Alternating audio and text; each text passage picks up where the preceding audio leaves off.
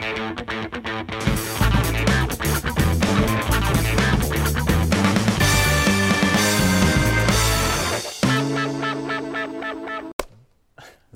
všetky hamburgerové deti, sme tu znova. Dnes zase z Bojnic, ako sme slúbili, ostal aj host a slúbili sme, že sa prezlečeme, ale neprezlekli sme sa, e, ale do srandy. Poďme na vážnu tému, táto bude trošku náročnejšia. Bude to zase o vzdelávaní, ale nelakajte sa, e, toto bude trošku špecifické, bude to vzdelávanie ekonomie a a? Ako sa vyučuje ekonomia, lebo e, Marek učí ekonomiu. To dúfam, všetci viete. A učí ju výborne. My sme teraz počuli tri prednášky a mne sa extrémne páčili. A keď som videl tie svoje prednášky, tak som si spomenul, ako nie dobre prednášky, aby som to povedal tak nejak kulantne, sme mali my na povedzme, vysokej škole. Keď človek, človek prvýkrát stretol s ekonomiou, hmm. tak to v zásade bolo tým štýlom, že tak prišiel nejaký učiteľ a začal rozprávať o dopite, ponuke, začal kresliť grafy. Hada na palici, kríže. a v tom lepšom prípade nejak vysvetlil, že teda ako sme sa k tomu dopytu dopracovali, že teda je to odvodené od nejakej eh, klesajúcej hraničnej užitočnosti mm. a neviem čo. Ale vždy sme sa učili akože ten výsledok, že k čomu tí veci sa dopracovali, čo je ten konsenzus. Mm. To sme sa naučili a nikto nejak nevysvetlil, že prečo sa to učíme, že aký problém riešili tí ľudia, ktorí toto vymysleli, mm. že čo sa snažili ukázať, dokázať a čo si mysleli tí predchodcovia, keď s týmto prišli? Že o čo lepšie boli e, tieto modely tom probléme, ktoré riešili. Mm. Že toto je podľa mňa taký oveľa lepší spôsob a pripomínalo mi to, to, čo ty v zásade robíš na tých, na tých tvojich hodinách. Tak aký je ten tvoj prístup a či ti toto dáva zmysel? Že keby pristúpal k tomu s tým, že aký problém riešime a ukazovať mm. to riešenie. To mi dává smysl, nevím, do jaký míry to teda robím já, ale někdy, někdy to tak opravdu dělám a abych to abych to, eh, abych řekl, jak já to vnímám, tak já jsem asi studoval podobnou ekonomii jako ty, nebo jako, jako, jako ostatní, která spočívala v tom, že jsem otevřel tu knihu a bylo tam spoustu věcí, které mi nedávalo smysl. Které mi nedávalo smysl. Různý předpoklady o racionalitě a transitivních preferencích. Říkal jsem si, proč by někdo tohle si měl myslet o lidech, že se takhle chovají. A tam myslím je důležité se na tu, podívat na tu historii, co si mysleli lidi před těma stolety, jak uvažovali o těch, o těch jednajících jedincích a, a proč vlastně tu teorii změnili tak, jak dneska vypadá. To znamená, když otevřeme tu učebnici, tak nám to nedává smysl, ale ono nám to možná začne dávat smysl, když se podíváme na ten vývoj té teorie a zjistíme, jako, jaký problémy byly v těch předchozích verzích. No, to... Skúsme byť konkrétne, že teda dopyt ponuka, hmm. to nejak sa snaží vysvetliť cenu, hej, nejakú rovnovážnu ano. cenu. Ano. A prečo bol toto veľký objav? Že, čo si mysleli ty predtým? A ako to toto vyriešilo? Tak konkrétně s tou, s tou cenou, eh, tam je že ta, ta, ten standard, standardní příběh eh, klasické ekonomie, která se snažila cenu vysvětlit skrze náklady. Čili tam, tam šlo o to, že, mm, že, že ty klasic, klasičtí ekonomové se dívali na, na, na ty dlouhodobé charakteristiky té ekonomiky. Čili oni chápali, že že ta cena se může odlišovat od těch nákladů, ale to je moc nezajímalo. Je zajímalo to, co dneska v učebnicích máme, taková ta eh, křivka dlouhodobý, eh, dlouhodobý nabídky, která je horizontální, která je vodorovná na úrovni, na úrovni eh, nákladů průměrných, tak to byl ten jejich svět, ve kterém žili. Takže ta ekonomie se potom vyvíjela v tom směru, že se snažila vysvětlit i ty, i ty odchylky od té dlouhodobé rovnováhy a jestli můžeme mít teorii to, toho krátkodobého chování těch cen, kde potom se dají použít ty, ty křivky poptávky nabídky, který, který používáme a že prostě ty nákladové funkce můžou vypadat jinak mm. a, a tak dále. Jo. A že pro, pro statky, které můžeme produkovat, jednoduše to vypadá jinak, než, než pro statky, které jsou který mají jako fixní zásobu, třeba obrazy od Picasa. Takže, takže ta ekonomie se vyvíjela tím směrem a vyvinula si nástroje, především eh, díky Marshallovi, který tohle zkoumal, který dokázali zkoumat dlouhý období, krátký období a tak dále. Tomu ten paradox diamantu a vody, nie? že ano. vlastně toto nedokázala vysvětlit ta klasická nějaká teoria cien ano, ano. a musela prísť ta marginálna revolúcia, která se na to pozrela na hraně. Ano. No ale ako, ako teda postupuješ ty oproti tým klasickým učebniciam? Já mám, uh, jsem si vypracoval takový, takový dva styly. Jeden, jeden je, uh, když učím teorii, což se neděje moc často, tak uh, tam tam dělám to, co říkal Robo, že se snažím ukázat, takhle ta teorie vypadala na začátku, když třeba učím právě uh, teorii racionálního jednání, tak začnu od mezních užitků a, a klesajícího mezního užitku a ukazuju, jak, jak tady ta teorie se transformovala v tu moderní teorii, která prakticky nepotřebuje používat vůbec užitek. Jo, prostě problém byl, že nikdo nevěděl, co ten užitek je, tak začali zkoumat, jak, jak to samý vysvětlit bez toho, aniž by museli použít, použít uh, užitkovou funkci a jak ty předpoklady zjednodušit, abychom dostali ty samé ty samý predikce. Takže se snažím ukázat, že byla nějaká teorie, která měla tyhle ty problémy, ty problémy vyřešila ta novější teorie, která měla zase jiný problémy hmm. a takhle to postupovalo dál a jak jsme se dopracovali k, k té moderní teorii, která samozřejmě má nějaký problémy, jo. například to, že, že když, když se podíváte na, na teorii preferencí, kterou, kterou máme v učebnicích a snažíte se to testovat v laboratoři, tak zjistíte, že se tak ty lidi nechovají často, že dělají systematické chyby, nebo systematicky, systematicky se odchylují od té teorie, takže zase ta modernější teorie se snaží na tom stavět. Ty si tu mal aj eh, na tomto našom evente prezentácie o ekonomie a tie prezentácie vychádzali z poviem, že mainstreamovej neoklasickej ekonomie, mm. že tie klasické predpoklady, ako si ich spomínal, a ako dokáže pekne vysvetľovať chovanie ľudí a chovanie v rámci ekonomiky. Mm. Ale ty poznáš dobre aj rakúskú ekonomiu. Myslím, že ty si prekladal uh, knihu Rakúska ekonomie od. Áno, áno. A oni sa tam akoby vymedzujú voči týmto uh, tomuto prístupu, hej, že tí mhm. Rakúšania hovoria o tom, že teda preferencie asi nie sú nejaké fixné, ale musí to mhm. byť nejaký ten otvorený svet a je tam nejaká, nejaká extrémna neistota alebo ako to, radikálna neistota mm. a, a, a že akoby kritizujú tú, tú neoklasiku mm-hmm. a akoby dáva zmysel tá, tá kritika, mm-hmm. ale na druhú stranu dáva zmysel aj tá neoklasika, ktorá dokáže všeličo akoby pekne popisovať. A potom môžeme robiť presne tie zaujímavé príklady, ktoré si ty spomínal vo svojich mm. prezentáciách. Takže ako ty akoby túto schizofréniu vo v sebe riešiš, že že asi, asi, asi aj tú rakúsku teóriu bere, že asi niečo má pravdu v tej mhm. kritike a na druhú stranu ukazuješ tú užitočnosť tej neoklasickej teórie, že ako toto riešiš v sebe, lebo ja ten, v sebe to tiež pocitujem tento, mhm. tento problém. A jak to řešíš? Já to řeším tak, že já si myslím, že to, co, to, co dělá rakouská ekonomie stejně jako ta neoklasická, tak to ta neoklasická dělá líp. Mm-hmm. Ale to, co dělá ta rakouská ekonomie jinýho než ta, než ta neoklasická, tak to dělá samozřejmě líp ta, ta rakouská. Takže ta, ta rakouská teorie dobře mluví o, o té radikální nejistotě, o podnikání a o, o, o tržních procesech, když to ta standardní ekonomie mluví líp o té o teorii poptávky a o těch o těch tradičních problémech jako komparativní statiky, co se stane, když se změní cena něčeho mm-hmm. a dokáže to dobře analyzovat, analyzovat na datech. Takže je to taková dělba práce mezi, mezi těma dvěma teoriema. A já sám jsem napsal článek, kde jsem se snažil přesvědčit Rakuč, Rakušané, aby víc používali tu matematiku. Naštěstí nejsem sám, nebo naštěstí, to je otázka, nejsem sám, kdo se, kdo se snaží víc tu, tu teorii matematizovat.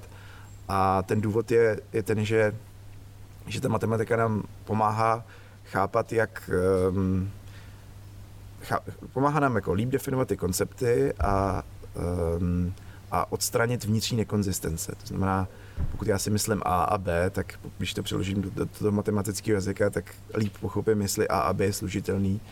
Jo, takže, takže můžu se vyvarovat uh, těchto těch logických nekonzistencí, které jsou důležité i pro ty Rakušany. No ale je možné to nejak sfúzovať potom aj na úrovni policies, akože na úrovni politiky?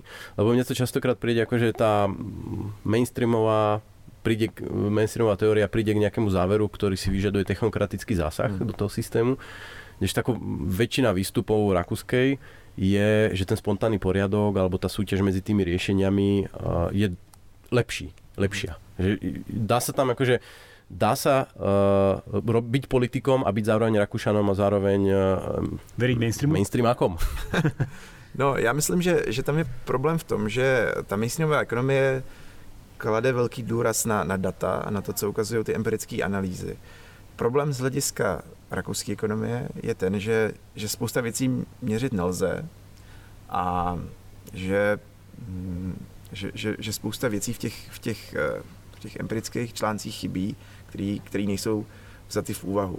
Ale to je, to je velice těžká pozice pro ty, pro ty rakouské ekonomy, který říkají, my nesouhlasíme s vašimi výsledky, ale my nemáme lepší jako empirické analýzy, protože my je nedokážeme udělat, protože nedokážeme dobře změřit některé ty efekty, které považujeme za důležitý. Jo. Typicky To může být například, když, když, když, když se zdá, že vláda v některých situacích může jako zlepšit fungování toho trhu, tak, tak rakouský ekonom bude skeptičtější vůči té vládě, protože si myslí, že když třeba vláda uzurpuje víc moci, že to může mít dlouhodobý negativní dopady na fungování té ekonomiky, že se to dá třeba zneužít v různých jiných oblastech, když dáte, já nevím, eh, moc vládě schromažďovat data v nějaké oblasti, tak ona je může zneužít někde jinde, ale hrozně špatně se měří tohleto riziko, který může nemusí nastat. A my vlastně nemáme dobrý argumenty, který, který bychom mohli použít, protože nemáme číslo. A v té politice my potřebujeme mít to číslo právě. Áno, ale tak v podstate Rakúšania sú, vychádzajú a priori a z nejakých eh, induktívnych a deduktívnych metód. Uh, no ale ty sa snažíš akože aj prakticky aplikovať matematiku na rakúske teórie? Ano. A darí sa ti to?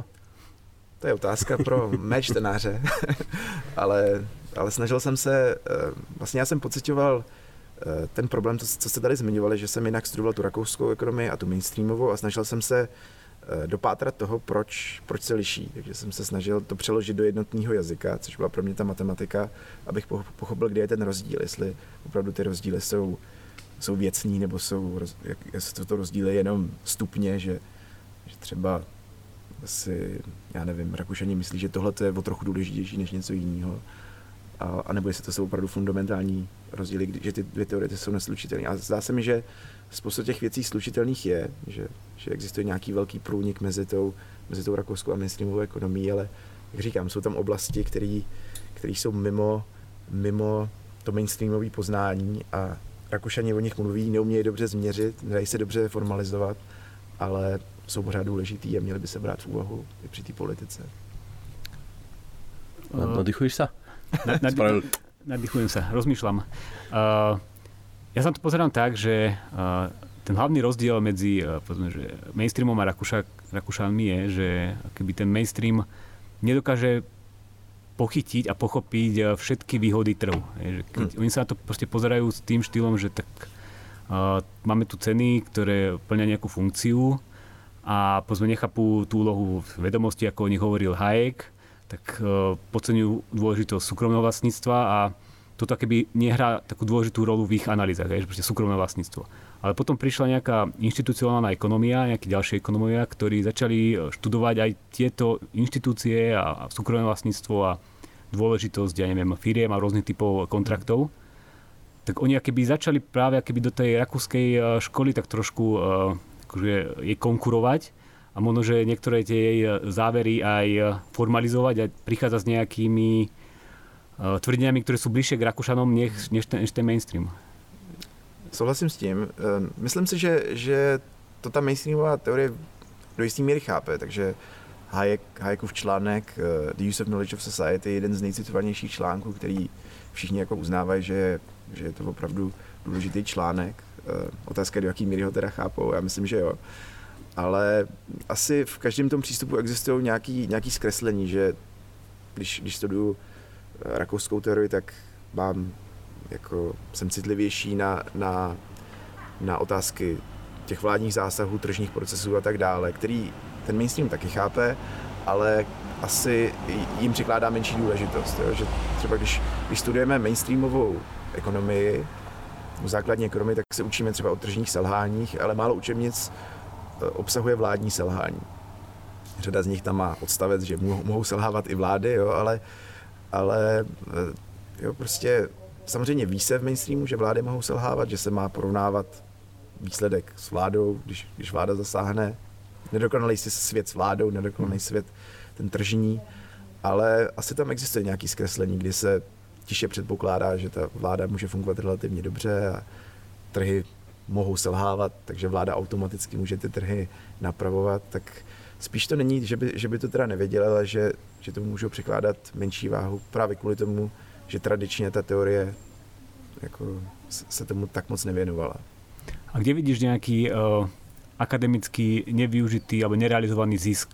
Že čo sa oplatí študovať, kde je teraz taká, keby, čo je taká horúca téma a kde by naši posluchači, ktorí rozmýšľajú o tom, že budú e, študovať ekonomiu, pôjdu na PhD, že čo je teraz také zaujímavé, že kedy si to bola tá behaviorálna ekonomia a experimenty, to bolo také hot ešte pred 5-10 hmm. rokmi čo je teraz také uh, super populárne, dôležité a zároveň je tam ešte furt nejaká akademická výzva?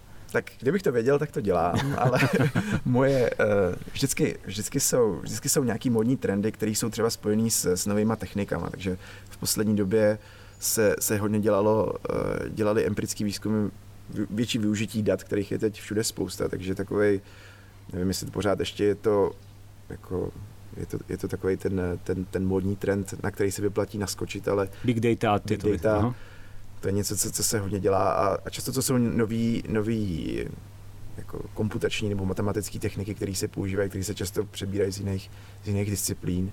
Ale to, co se mi zdá jako věcně, že by, že by stálo za to zkoumat a co souvisí s tou, s tou rakouskou teorií, je právě ta teorie podnikatele a ta teorie té radikální nejistoty a jak, jak líp zakomponovat do těch modelů právě ten, ten reálný svět, který je nepred, nebo obtížně predikovatelný a tu kreativitu lidskou eh, do toho zabudovat, kterou, o který toho pořád víme málo. Hmm.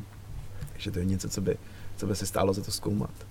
No, ale my sa tu bavíme akože do takej high akademickej úrovni, že neoklasici toto a Rakúšania tamto, ale v reálnom živote a ekonomia trošku, alebo tá ekonomická veda didakticky trochu zlyháva v tom, že napríklad by som dovolím si tvrdiť, že drevá väčšina populácie proste pracuje s nákladovou teóriou hodnoty. Hej, to vidíme aj teraz, akože mm. supermarket, čak e, elektrina išla o 10%, tak prečo zdražili o 20%, že, mm. že ako keby tej, tej vede sa tak ťažko pádne, ak vôbec darí odovzdávať tie zistenia, tú vedomosť, ako keby tým masám. Hej, čo oproti, ako, ja neviem, biológii alebo niečomu, je to anekdotické, ale mám pocit, že tí ľudia viac akceptujú, akože Zem obieha okolo, okolo Slnka, máme tu nejaké planety, alebo ja neviem, že proste mucha toto a pečen tamto. Hmm. Kdežto tá ekonomia, ako keby to boli dva svety, jeden akademický a potom ten ľudový, ktorý ako keby úplne nepoboskaný. Tak ekonomické vysvětlení toho by mohlo být, že, eh, že, že lidi hm, mohou mít mlný přesvědčení, pokud to nemá jako významný náklady pro ně. Takže, takže jsou, jsou věci třeba ohledně, ohledně ekonomických politik, který, který lidi můžou, um, můžou mít lidé o nich mlný, mlný názory, protože to může mít malý dopad na to jejich chování. A že často budou věřit věcem, které jim budou prospívat, což třeba u těch přírodních, přírodních věd není. To znamená, já vím, že že mě prospěje jako nižší cena, nižší cena benzínu, takže budu se snažit, aby byla nižší, ale úplně mě nezajímají dopady na zbytek té ekonomiky, protože to na mě nemusí potom zpětně dopadnout negativně, může to dopadnout na ostatní lidi, takže já vlastně nemusím mít důvod si to, si to myslet správně a můžu následovat ten svůj vlastní zájem i v, i v těch svých přesvědčeních. A toto podľa mňa akože uh táto teória dáva zmysel, akože, mm. že, že, že uh, sú nejaké náklady iracionality a v rôznych ano. situáciách uh, sú rôzne náklady. Ale podľa mňa toto je naozaj ten problém, aj keď toto neplatí, že povedzme ľudia veria tomu, že ja neviem, že existuje nejaká biologická evolúcia a že Darwin mal pravdu. Hej. A tuto by akože si mohli dovoliť eh, mať iracionálny názor, lebo to nemá žiadne nejaké dopady. Ale ľudia tam veria tým odborníkom, hej, že sú mm. proste nejakí biológovia a oni to študujú, tak my sa to učíme na škole, tak tomu veríme. Mm. Ale tá ekonomia tam tiež sú akože odborníci, ktorí akože niečo tvrdia mm. a tam sú ľudia keby nejak tak sami robia názory, ktoré uh, neodpovedajú tým uh, odborníkom a tiež akože nemajú nejaké priamy dopady na ich eh, blahobyt, keď verím tomu, že budeme sa mať lepšie, keď zavedieme nejakú protekcionistickú politiku, tak to nemá nejaký priamy dopad na mňa, lebo tiež je to iba jeden môj názor, ten neovplyvní tú politiku. A tam, tomu, tam tým odborníkom neverím. Hmm. Že keby uh, v obidvoch týchto prípadoch je tá, tie náklady ira, iracionality sú nízke, uh-huh. ale v tom jednom prípade veria odborníkom a v druhom, v druhom neveria. Že keby ľudia majú nejaké keby vrodené uh, názory na ekonomiku a že tí ekonomia musia im to vtlkať do hlavy a vysvetľovať, že je to presne naopak. A k tomu tu tiež máme podcast, vlastne, že e, neviem, máme že to kmeňový marxizmus alebo niečo podobné, že je to vlastne kultúrne dané. No, ale je možný, že jeden ten aspekt, proč, proč lidi věří nebo proč, proč veřejně se vyjadřují nějakým způsobem, je to, že můžou jako vyjadřovat svoji, svoji třeba politickou příslušnost nebo, nebo identitu, hmm. což se asi líp dělá ve vztahu k těm ekonomickým politikám, než k těm, než, těm, než té teorie evoluce. To znamená, eh, jako já to, že řekněme, eh, podporuji protekcionismus, tak tím vyjadřuju to, že podporuji určitý politický směr mm-hmm. a nemusí to být nutně, jako že bych, že bych tomu věřil, nebo nemusím o tom přemýšlet, ale spíše to vyjádření mý, mý politické preference nebo identity spíš než opravdu jako moje přesvědčení o politice. To dáva zmysel. A podľa mňa sa niečo podobné stalo aj s covidom, že tam sa to spojilo s politikou Hmm. a odrazu ľudia mali názor na covid podľa toho, aké mali nejaké či mali radi Američanov alebo, alebo Áno. Rusov. Ano, přesně tak. Akurát to mám teda pocit, že je to trošku taká jednostranná hra. Free marketerových vol- voličov je v celku dosť málo. Akože niektorí, niektorí sa na to tak trošku hrajú, ale že v, ja neviem, v prípade COVID alebo e, manželstva homosexuál alebo podobne, akože sú tam nejaké také podobne veľké skupiny, kdežto ako v tej ekonomii my sme trošku také Mm. exoti. No. Sme. Neznám odpověď. To bolo asi konštatovanie. Ale možno, že keby bola jedna vec, ktorú keby si dokázala odozdať širokým masám z ekonomie, že, že čo by to bolo, ako, ab- aby čo pochopili v rámci toho ekonomického poznania, že čo by zlepšilo našu spoločnosť. Odkiaľ by to mohlo potom zasiať nejaké semienko a odtiaľ by vyrástlo celé pochopenie ekonomie. Tak eh, já nevím, jestli to není moc, moc zřejmý, ale já vždycky říkám, že je to myšlenka, eh, jak tomu říkáme, trade-offů, že je něco za něco. Prostě aby si lidi uvědomovali, že, že když něco získám, tak typicky něco musím, musím pro to obětovat, což třeba, um, no což je vidět jako u, u většiny politik, takže když chci, když chci typicky na něco dát peníze, tak je musím někde vzít, tak aby si Hmm. lidi uvědomili, že není ten oběd zdarma. To, to mi přijde, že je taková univerzální ekonomická, ekonomická poučka, která se pořád opakuje, ale pořád není jako internat, in, internalizovaná tou veřejností a že by se měla pořád a pořád opakovat, aby si ji lidi uvědomovali.